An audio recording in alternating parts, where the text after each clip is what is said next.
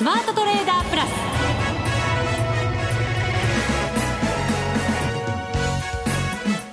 全国のリスナーの皆さんこんにちは。内田まさです。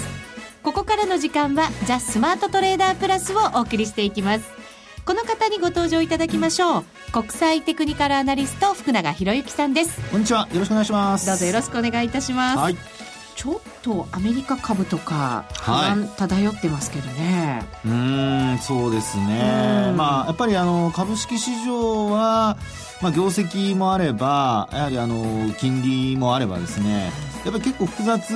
にこう外部環境の影響を受けますからね、うん、で特にあの今の状況っていうのはやっぱ決算発表が竹縄なあ、まあ、シーズンに入ってきてですね、はい、まあ、そうした中でアメリカ株はやっぱりあのキャタピラーだとか、うん、特にニューヨークダウね採用銘柄の決算が、まあ、アップルは良かったんですけども、まあ、それ以外のところがあんまり振るわないとかですねで特にあのキャタピラーなんか見てますとね原油価格のその下落がですね、まあ、一つそういったこう、まあ、キャタピラーなんかが取り扱っている機械、はい、まあ、そういったところの受注にこうちょっと影響してくるんじゃないかっていうのはね、うん、話も出てきたりしてますから、うん、えー、その辺が一つなのとあと面白かったのは、はい、昨日のあの、まあ、FMC ですね、まあ、これも後ほどお話あのさせていただきますけども、うん、あの株、まあ、要するにニューヨーク市場での株と債券と為替と、なんかそれぞれというかこう都合のいい解釈じゃなくなってきたっていうのはちょっと面白いところですね。前回はなんか都合のいい解釈をどのマーケットもして、ね反応もそれぞれだったように思いましたけど今回は違いましたか？今回はね、株はネガティブに反応してますしね。ドルもやっぱりちょっと下落基調になったりだとか、えー、まあ、あの今日の東京マーケットではね少し戻したりまた落ちたりっていうようなちょっとまたあの変動激しいですけども、うん意外とそれぞれがですね、えー、なんか弱気になんかななってきたのかなっていうようなですね、そんなちょっと印象を受けましたね。はい、それが一体なぜなのかは後ほどのコーナーで、はい、はい、詳しく伺っていきたいと思います。さあそれでは番組進めていきましょう。この番組を盛り上げていただくのはリスナーの皆様です。プラスになるトレーダーになるために必要なテクニック心構えなどを今日も身につけましょう。最後まで番組にお付き合いくださいこの番組はマネックス証券の提供でお送りします。スマートトレーダー計画、よーい、ドンさあ、それではまずはこのコーナー、為替市場から分析をいただきましょう。えー、現在のドル円ですが、はい。えーと、ちょっとレートが出てきません。出てきました。117円73銭から74銭あたり。ユーロ円が132円84銭から85銭あたりとなっています。はい。まあ、やっぱりちょっと円高ですよね。そうですね。えー、激しくというわけじゃないんですけど、はい、じわりじわり、やっぱり上値が重い感じがしますよね。まあ、あのー、為替で言うとですね、えー、ここ、まあ、1月に入ってから非常に大きなニュース、あるいはイベントが結構、あのー、まあ、続いてましたよね。うん、で、特にあの、えー、為替変動のきっかけになったのは、まあ、ちょっと記憶に新しいところで言うと、やっぱりスイスフランショックで、はい、えー、1点、まあ上限、対ユーロでの上限1.2ユーロっていうのを、これをまあ撤廃したと。はい、そこから一気にこう、ドルが、あ失礼、えー、スイスフランが上昇して、で、えー、ユーロがちょっと下落するような流れになってきたってところでしたよね。うん、はい。まあその煽りを受けて、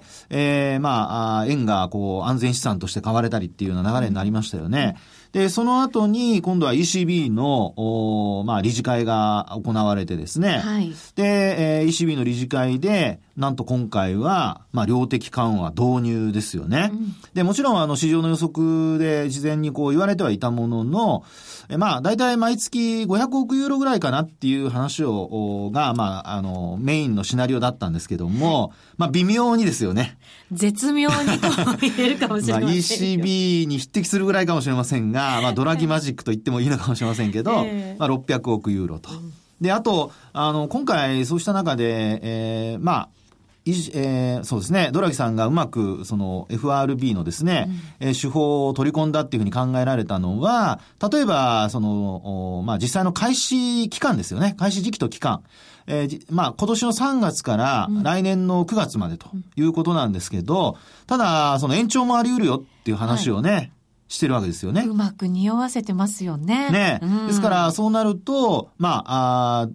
こう追加的にといったらなんですけども、期間を延長することも、まあ考えられるということなので、うん、えー、そうなるとやっぱり、量的緩和継続っていう流れがですね、えー、まあ、マーケットに、まあ、浸透していくであろうっていうのが一つと、はい、それからもし効果が得られなかったとしてもですね、ちゃんと対応ができるよっていうふうな話になっていくわけですよね。はい。そのなんか ECB を受けて、うん、まあ、世界株高みたいな、はい、そんな動きにはなってたんですけどね。そうですね。えー、特にやっぱりダックス指数ですよね。強い。まあ、ユーロが弱くなってですね、やっぱりあの、ドイツはね、えー、近隣国への輸出もあれば、まあ、あの、アメリカなんか、あるいはロシアにもね、輸出したりとかしてますけども、はい、ユーロが弱くなればその分ですね、やっぱり、あの、日本が円安になって潤うっていう理屈と同じで、うん、まあ、やっぱり潤ってきますからね。はい。で、特に対ドルでの下落で言うと、もう十数年ぶりの、まあ、安値水準まで来ていると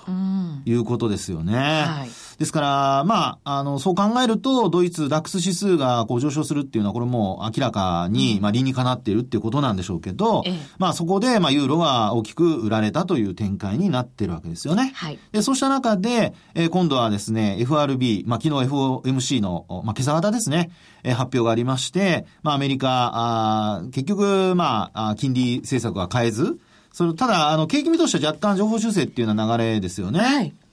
そうでしたね。はい。はい、で、そこでですね、あの、ちょっとこう、強気弱気の、さっきお話したような判断分かれたのかなというところなんですよね。経済は堅調なペースで拡大していると。はい。はい。インフレは段階的に2%へ上昇すると予想していると。はい、そんなコメントもありましたが。そうですね。はい。ですから、そう考えますと、あの、まあ、景気が良くなるとなれば、金利は上昇するだろうと見るのが普通なんですが、うんあの、米国債ってほとんど、あの、利回り上昇しないんですよね。はい。はい。1.721で終わりましたかね。ね1.8%割ったままですよね。そうですよね。で、為替の方もですね、先ほどお話しましたように、まあ、朝方、東京マーケットではちょっと反発して118円乗せる場面ありましたけども、あの、先ほど、あの、内田さんが伝えてくれましたように、まだまだ117円台に逆戻りと。そうなんですよ。戻ってきちゃうんですよね、はい、この辺に、ね、ということでですね、やっぱ為替と株、まあ、株はまた後でお話しますが、株の方は逆に今度売られてますから、うんまあ、緩和がね、あの、続く、あるいは景気が良くて金利が上がるというのであれば、まあ、株価も上がって叱るべきですし、ドルも強くなって叱るべきなんですが、これね、これまで強気のケースで考えると、ニューヨークダウなんて多分高値取り行ってもおかしくないぐらいの、まあ、そんな、あるいはね、大幅反発してもおかしくないような状況だったと思うんですが、ドルもなかなか鳴かず飛ばずですしね、えー、この状況を見る限り、えー、まあ、マーケットは、こう、強気なのか弱気なのか、どちらかというと、まあ、為替市場に関しては、ちょっとなんか弱気に傾いてるような。そうですね。はい、これ、うん、その株に関してはですけど、ええ、利上げが年後半、はい、もしかしたら年末かもしれないし、もしかしたら年内ないかもしれないみたいな話も、はい、世界情勢見ながら少しずつ出てきていたのは確かですよね。うん、そうですよね。まあ、じゃあ予定通りに、やっぱり、年の半ばぐらいにやるのかなって思ったら、はい、株は反応してしまったっていうことなのかなと思いながら見てたんですけど。うそうですね。えー、ですから、そこの部分は、あの、利上げイコール景気の良さという判断をしてないってことですよね。一旦は嫌気するんでしょうね。ね。利上げをね。はい。ただまあこれまでもね、あの、ずっとこの話はな何かこう大きく変わったことがあるかっていうと何も変わっていなくてですね、基本的にはその景気見通しを若干情報修正したっていうことからすればいい方に流れてるはずなのに、まあ株式市場は大幅安。しかも、はい、あの、前回利上げした時と結構比べて、こんな風に今回も進んでいくんだよねって、みんなが同じように考えてても、はい、やっぱりなんかその時によってこう、受け止め方ってばらつきはありますよね。本当そうですよね。ですから、ドルに関してもですね、えー、景気良くなって、債券がね、まあやっぱり本来売られて、金利が上昇するっていう流れになる、なるのかなと思いきや、まあ、ほとんど、あの、まあ、良くならずというか、まあ、金利は上昇せず。はい、下がってましたからね、逆に。で、えー、為替市場では、まあ、ドルが売られると。ですから、いわゆるその日米金利差が拡大する拡大するっていうのを昨年末からずっと、まあ私たち聞いてるわけですけども、あの、私はエコノミストではないのでその話はしてませんけども、まあ基本その金利拡大じゃなくて縮小してるんですよね。そうなんですよね。はい、日本がちょっと上がってきてますしね、金利が。ねちょっと行き過ぎた反動もあってですね。はいえー、反動なんですね、やっぱりね。まあ、あの、日銀の金融政策決定会合でね、うん、あの、前回のところで、えー、不利というね、あの、金利をその中央銀行に預けたときに、あの、利息をつけてる分をなくすんじゃないかっていう話がありましたから、はい、まあ、前回もお話しましたけども、その部分があって、5年債利回りなんかが、まあ、過剰に買われてですね、マイナス金利っていうところにはなりましたけども、まあ、結果的にその後、一旦その金利上昇しましたけども、また低下してますからね。はい。なので、えー、そういう意味ではですね、えー、こう、まあ、ちょっと思惑的な債券、先物買い、まあ、それが一旦、えー、反動で売られたという、そんな状況かなというところだと思いますね。ですから、日本の金利に関しても、まあ、低下傾向ではあるんですが、なんといってもまだ、あの、アメリカの方は1%台ですから、1%後半ですからね。下げ余地は大きいわけですよ。ね。で、日本の場合は、0コンマ、まあ最低で1.95まで行きましたけども、0.195まで行きましたけどもね。ちょっとね、そこから戻ってきてはいますけど、3%、0.3はつけてないですもんね。ね、うん、ですから、えー、そういうことで考えますと、まあ、アメリカの金利の方の低下の方がですね、えー、ちょっとマーケットに関して、まあ、為替市場ですけどね、見てみると、やっぱりドル売りの材料にされてしまっているっていうところなんでしょうかね。はい。ドルは本当だったらどっぽ高だっておかしくないぐらいのね、感じですけどね。と思いますけどね、景況感だとかね。えー、で、あともう一つはやっぱり、あの、まあ、今週のイベントで言いますとね、はい、あの、為替市場で、まあ、株にも影響してきますけども、明日、あの、10、12月期の、えー、GDP の速報値が発表されます。はい、ますね。はい。はい、ですので、まあ、今年に入ってからのアメリカの経済指標自体が、えー、その、悪化してるとかではないんですけどね、うん、ちょっと伸びが鈍化してたりだとか、はい、あと、その、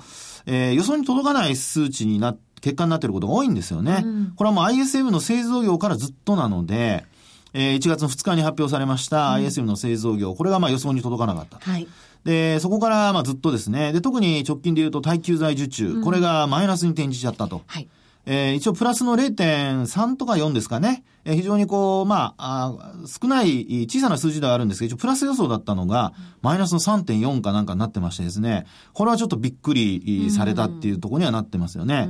ですから、ちょっとね、あの、まあ、さっきなぜよ、あの、強気とか弱気とかって話をしたかというと、まあ、そういう経済指標が、まあ、ちょっと悪くなってきていて、で、えー、株に関してはちょっと、そのあたり、えー、業績も、はい、えー、予想に届かない。で、なおかつ原油価格の下落というのがですね、少し、えー、こう、業績のマイナス面で現れ始めているというところがあるので、まあ、そのあたりが、まあ、あ少しこう、センチメント的にね、悪化につながっているのかなと。で、えー、為替に関して見ても、金利が上昇しないということで、はい、まあ、こちらも、やっぱりどうしても、えー、まあ、利食いが先行するというんでしょうかね。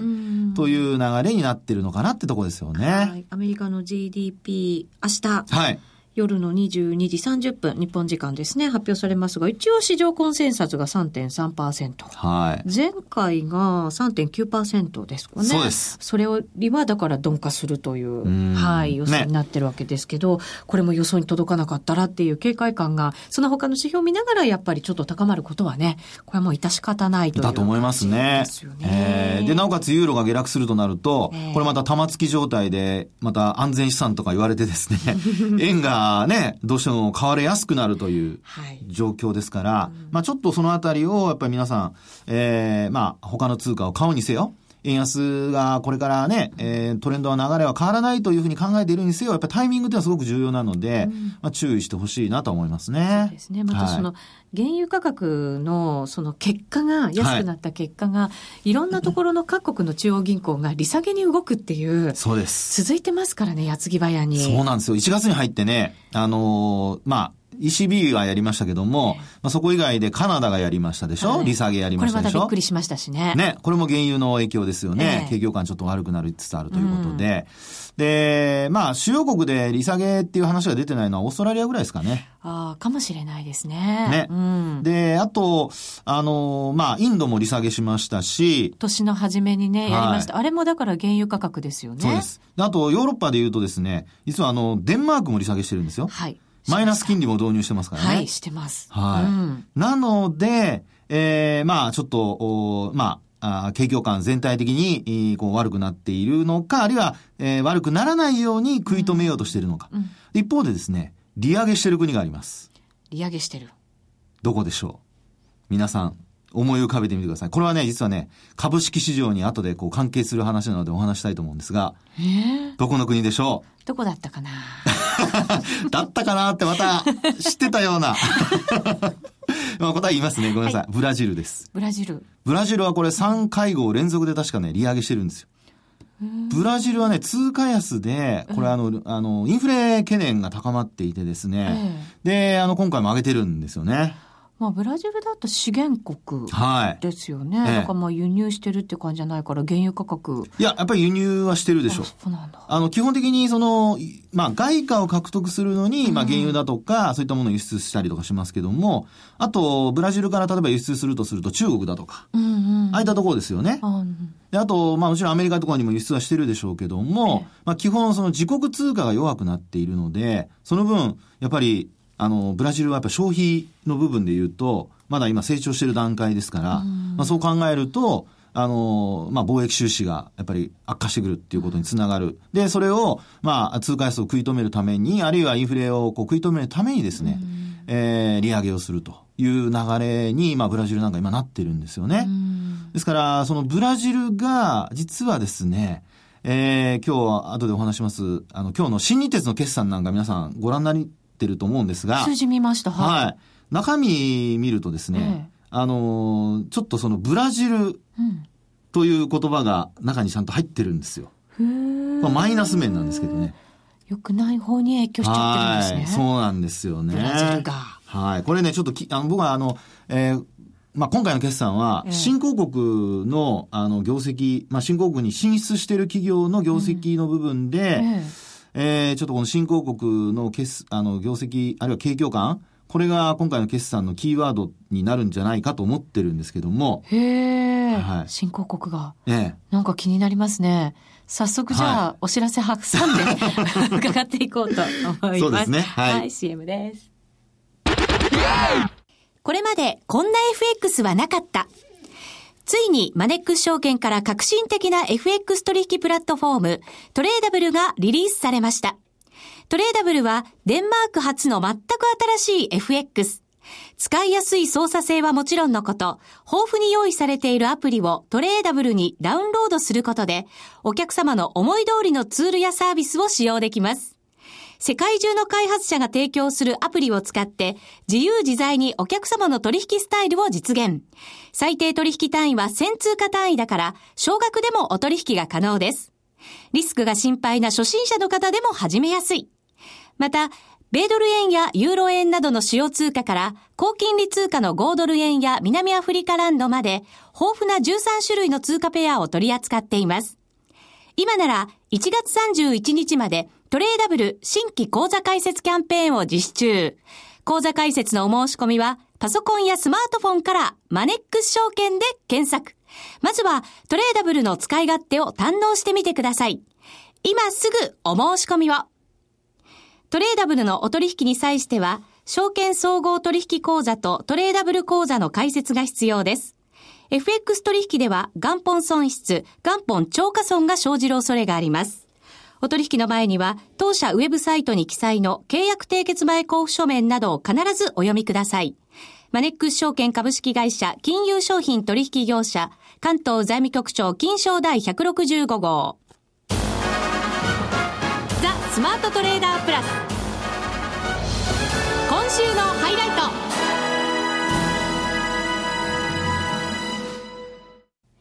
さあ、それではここからは株式市場について伺っていきますが、先ほどブラジルの利上げが新日鉄に良くない影響を与えている、はい、もちろん利上げだけではなくて、その景況感ということになると思うんですが。そうですね。はい。あの、今日の新鉄の決算ご覧になった方は、うん、もう、あの、なんでこれで株が売られるのかっていうことだと思うんですよね。はい。というのは、あの、経常利益って確か情報修正してるんですよ。うん、はい。で、ただですね、あの、まあ、中身をよく見ると、うん、実はそのブラジルですね、そこのあの、まあ、えー、持ち株、持ち分法でですね、はい、関連してくる会社が、実はあの、ブラジルにあってですね、はい、そこの会社の特損、うん、これがなんと680数億出てるんですよね。ほう。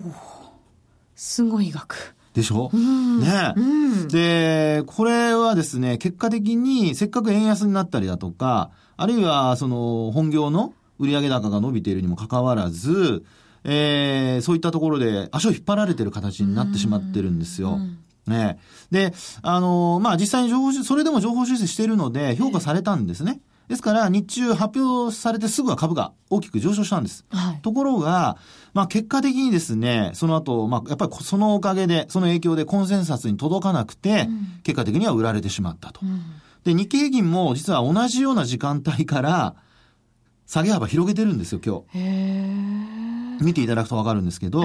で、あと、まあ、実際にそのアジア市場を見てましても、あの、香港反戦だとかがマイナスで終わったりだとか、あの、朝方はですね、株式市場東京マーケット始まった時、うん、えー、まあ、ニューヨークがあれだけ下げて終わったにもかかわらずですね、えー、強い、まあ、下げ渋って、うん、えー、まあ、プラスにまではなりませんでしたけども、えー、まあ、二桁の前半のね、えー、マイナスで午前中を終えたわけですね。うんところ、そして、まあ、決算発表の期待もあって、まあ、日中決算発表がおこあの発表されて、で、っていう流れであったわけですが、はい、まあ、実際その前に少し為替が先ほどもお話しましたように、118円つけた後から、今度は午後に入ってちょっと円高に触れ始めて、うん、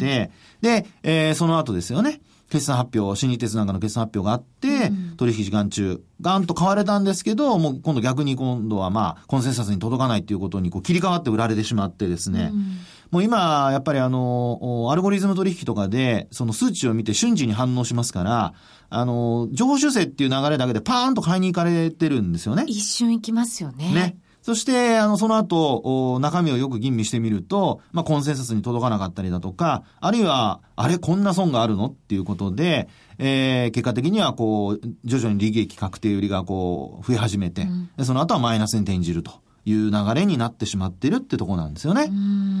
で、あとですね、やっぱ株で言うと、そのニューヨークの方はですね、はい、あの、先ほども話しましたように、ちょっと業績があまり思わしくないと。いうところで、昨日の終値で見ると75日線終わ下回って終わってるんですよね。はい。ですから、ちょっとですね、あの、ニューヨークに関しては、もし今日も反落するっていうようなことにな、まあ、続落っていうことになってくると、えー、75日線割って、あと、まあ、100日線だとか、特にアメリカではあの、100とか50とかってよく使いますけども、まあ、そういったところを下回ってくる可能性がありますから、うん、まあ、ちょっとアメリカ株、まあ、これまでは日本株と連動性、日本株が結構体制が強かったんですけどね、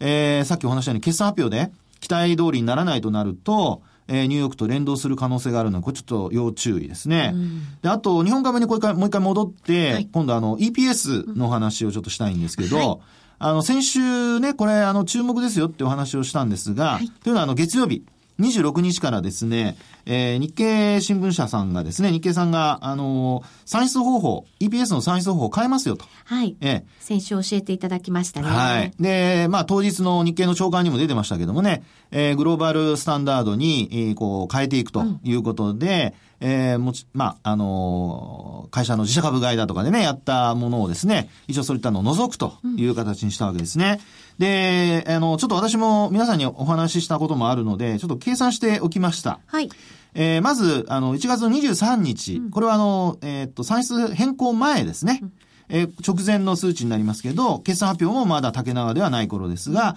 えー、EPS、人株当たり利益ですね。これが1095円の85銭。うん、はい。そして、えー、1月の26日、えー、これはもう、あの、決算発表はそれほど多くなかったので、えー、そのまま算出方法の分だけというふうに考えてもらえばいいですね。変化したのは。はい、その数値が1137円27銭ということでした。うん、はい。ということでですね、だいたい41円ちょっと上昇してるんですよ。はい。ね。で、昨日、昨日。27、あ、昨日というか27日。27日、はい。はい、火曜日ですね。火曜日ですね。はい。この時の EPS っていくらだと思います？へえ。この日上がってましたよね、株価はね。はい。しっかりでしたまあでも株価上がっても EPS は変わりませんよ。はい、PR と違いますからね。うん、はい。なので、うん、ええー、まあじゃあ、上がったか下がったか、横ばいか、三つに一つ。上がった。外れ。ブブー。実はですね、はい、EPS 下がってるんですよ。えそうなんですか？そうなんです。これね、うん、あの、1月27日の EPS は、うん、えー、なんと5円弱下がってまして、うん、あ、えー、そうですね、5円弱、4円ちょっと下がってまして、1132円76銭になってました。うん。はい。そうなんだ。これね、あの、日経さんがどういうふうに、こう、個別株の、あの、まあ、数値を入れ替えているのか、あるいはタイミングはちょっとよくわかりませんけども、ええー、こうやって、こう、時系列に、あの、一株当たり利益をですね、日経平均の、あの、内田さんの話にあった終値割ることの PR、うん、予想 PR ですよ、これ。はい、で、割って、一株当たり利益を出すわけですね。うんで、そうやって出してみると、あの、もちろんその単純に一株当たり利益を出してるわけではないんですが、過重平均とかいろいろやってますからね。うん、で、見ると、えー、1137円のところから1132円に、うん、まあ単純に落ちてるんですよ。落ちちゃった。1日で。で、そうやって見ていくと、うん、結局、まあ今のその数値というのは、まあ企業側の予測のものを多分使ってるとは思うんですけども、えー、これで、まあコンセンサス通りっていうことになったとすると、これ、人がまた利益、伸びがゼロってことになりかねないんですよね。ねえ。でしょ？大丈夫？いやいやね、うん、ですから、まあ、今期のその業績予想期待っていうのはすごくあると思うんですよ。すごい。為替だとか。で、だからなんかこう、ね、海外がちょっと触れても、はい、日本株だけそんなに下げないよとか、はい、逆に上がってたみたいな動きがあったので、ええ、まあ、これのおかげもあり、あって、また業績に対する期待感がしっかり支えてくれてるんだななんて思ってたんですけど。ですよね。なくなっちゃう？というところで、ええ、さっきあのコーナーが変わる前にお話しした新興国の状況っていうのがキーワードになるんじゃないかってことなんですよ。ここにつながるんですね。まあ要するにですね、え、日本の企業っていうのは円高の局面の時には外へ出て行って、いろんな企業を買収したりしてるわけですね。はい、で、あの、さっきお話したブラジルのあの会社も持ち分法ということで、結果的に買収した会社が、まあ持っていたところがですね、まあそういう形で今回足を引っ張る形になってきていると。はい、ですから、えー、今回の決算で、もちろんあの、えー、まあ今回の新日鉄のケースが全てに当てはまるとは限らないわけですけども、まあ、もし皆さんお持ちの株でですね、そういったふうに、あの、海外比率が高くなってる、会社は、やっぱ中身、どん。な会社を持ってるかっていうことと、それからあと新興国に、えー、まあ、進出してですね、そこで、えー、まあ、大きな大手でも何でもいいんですけども、会社を持ち分法、あるいは、その決算、連結として、対象としてなっているものがあるとすればですね、ちょっと気をつけておいた方がいいかもしれない。もちろん国にもよると思いますが、今回ブラジルで、僕はあの、まさかそこまで新日鉄の特損が出るほどまでとは思わなかったんですけどね。はい、で、なおかつ、流れとして見ると、丸紅がまず原油の、うんあの、まあ、影響、価格の下落の影響で、まあ、あれだけ、1200億円ぐらいですかね。と、ね、うん、減損処理してます。はい、で、今回のブラジルの、あの、新鉄のケースも、ブラジルで特損。うん、ということでですね、意外と原油価格の下落、あるいは新興国、これが、その、為替のね、あの、利益の部分を相殺してしまう可能性がちょっとあるのではないかと。で、あの、これ私の経験則なんですけどね。ええ、あの、為替の、あの、まあ、あ下駄を履いてるってよく言いますけども、その想定為替レートよりもかなり円安ですよね、実,、実勢レートは、はい。そこで、なおかつ利益分を出さないっていうことは、過去私の経験則ですと、なんか悪いことが隠れてることが多かったんですよ。あるいは、業績がいいうちに悪いものを出しちゃおうと。はいうん、というところがあってですね、今回もなんかそんな流れになりつつあるので、ちょっと皆さんには注意をしてほしいなと。はい。これから本格化してきますからね。そうですね。ですから内需関連株なんかが買われているのは意外とそういうところがないからかもしれないですよね。はい。さあ、あっという間にお別れのお時間です。お相手は、福永博之と内田まさでお送りしました。それでは皆さん、また来週この番組はマネックス証券の提供でお送りしました。